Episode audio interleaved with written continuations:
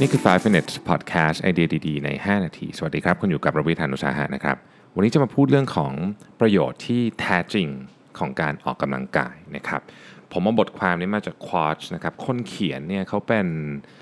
นักประสาทวิทยาศาสตร์นะครับ หรือว่า neuroscientist นั่นเอง ก็คือศึกษาเกี่ยวกับเรื่องนี้โดยเฉพาะนะฮะเขาก็ศึกษาเกี่ยวกับประโยชน์ของการออกกำลังกาย การออกกำลังกายเนี่ยแน่นอนสิ่งที่เป็นประโยชน์ก็คือเรื่องของphysical นะ หุ่นดีขึ้นนะครับลดค่านู่นค่านี่ แต่มันไม่ใช่แค่นั้นฮะเขาไปศึกษาในเชิงเรื่องของประสาทวิทยาศาสตร์ด้วย แล้วค้นพบว่าการออกกำลังกายเนี่ยมีประโยชน์มากกว่านั้น อันที่หนึ่งคือลดความเครียดนะครับลดความเครียดเพราะอะไร เวลาเราออกกำลังกายเนี่ยนะครับสมองจะปล่อย neurotransmitter ออกมา มีทั้งเซโรโทนินนอร์อะดรีนาลีนนะครับ โดพามีน เอนโดรฟิน พวกเนี้ยนะครับ ออกกำลังกายเกิน 30 นาที พวกเนี้ยจะเริ่มออกมา นะฮะทำให้ความรู้สึกเครียด ความรู้สึกซึมเศร้าค่อยๆดีขึ้น มีการทดสอบในห้องแลบแล้วว่าเป็นตามนั้นจริงๆนะครับอันที่ 2 คือการออกกำลังกายเนี่ยช่วยสามารถทำให้เราโฟกัสได้มากขึ้น และสามารถที่จะเปลี่ยนเรื่องของการโฟกัสได้ดีขึ้นด้วย คือเราสามารถโฟกัสได้เสร็จแล้วปุ๊บเราเปลี่ยนไปโฟกัสเรื่องอื่นต่อ สามารถใช้สมองได้อย่างเต็มที่นั่นเองนะครับดังนั้นเนี่ยการออกกำลังกายเนี่ย จึงช่วยให้เราสามารถที่จะทำงานได้ productive มากขึ้น เขาแนะนำเลยในนี้บอกว่า เวลาเราจะมี presentation ใหญ่ ๆ จะไปสัมภาษณ์งาน จะมี meeting สำคัญกับลูกค้าเนี่ย ให้ออกกำลังกายก่อน แล้วผลของมันจะดีขึ้นนะครับ แต่ผู้เขียนท่านนี้นะครับ ผู้เขียนท่านนี้ชื่อเวนดี้ซูซูกิเนี่ยนะฮะบอกว่าสิ่งที่เขาชอบมากที่สุดเกี่ยวกับการออกกำลังกาย หรือว่าประโยชน์ของมันที่เขารู้สึกว่ามันดีมากเจ๋งมากเนี่ยคือ การออกกำลังกายเนี่ยนะครับ มันมีผลต่อฮิปโปแคมปัสครับ คือสมสมองคนเราเนี่ยจะมี hippocampi อยู่ 2 อันนะฮะ ซ้ายอันขวาอันนะฮะ ทีนี้เนี่ยไอฮิปโปแคมปัสเนี่ยมันมีความพิเศษกว่าส่วนอื่นของสมอง จริง ๆ มันเป็นแค่หนึ่งใน2นะฮะของพื้นที่ของสมองที่สามารถจะสร้างเซลล์สมองใหม่ได้ไปเรื่อยๆนะครับก็คือไม่ได้หยุดสร้างตอนเราอายุเท่าไหร่เท่าไหร่เนี่ยสร้างไปได้เรื่อยๆนะครับกระบวนการนี้เราเรียกว่า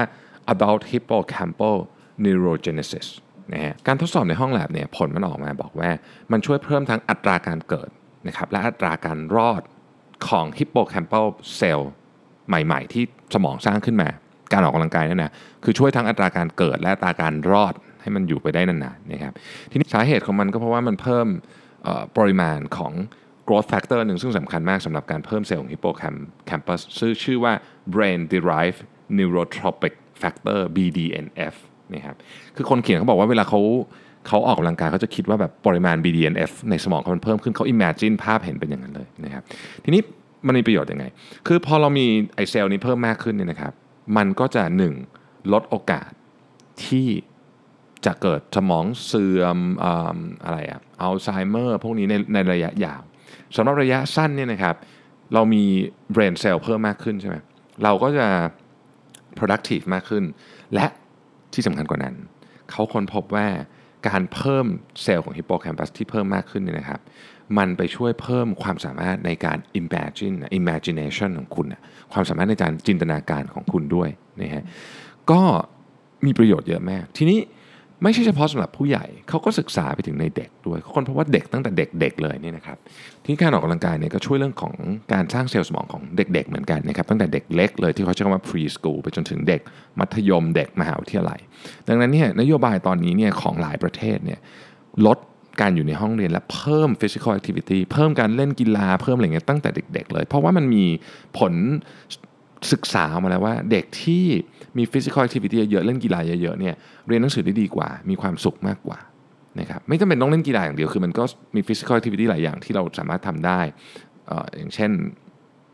จริงๆ แค่การเดินเยอะๆเนี่ยกก็ถือเป็น physical activity อย่างหนึ่งแล้วนะครับ ดังนั้นการออกกำลังกายเนี่ยผมในฐานะเป็นคนที่ชีวิตเปลี่ยนจากการออกกำลังกายเนาะชีวิตเปลี่ยนจริงๆ ต้องใช้คำนี้นะฮะผมอยากจะพูดอย่างนี้แล้วกันว่า อยากให้ทุกคนมองการออกกำลังกายเนี่ยเป็นของที่จำเป็นต้องทำให้ได้ทุกวัน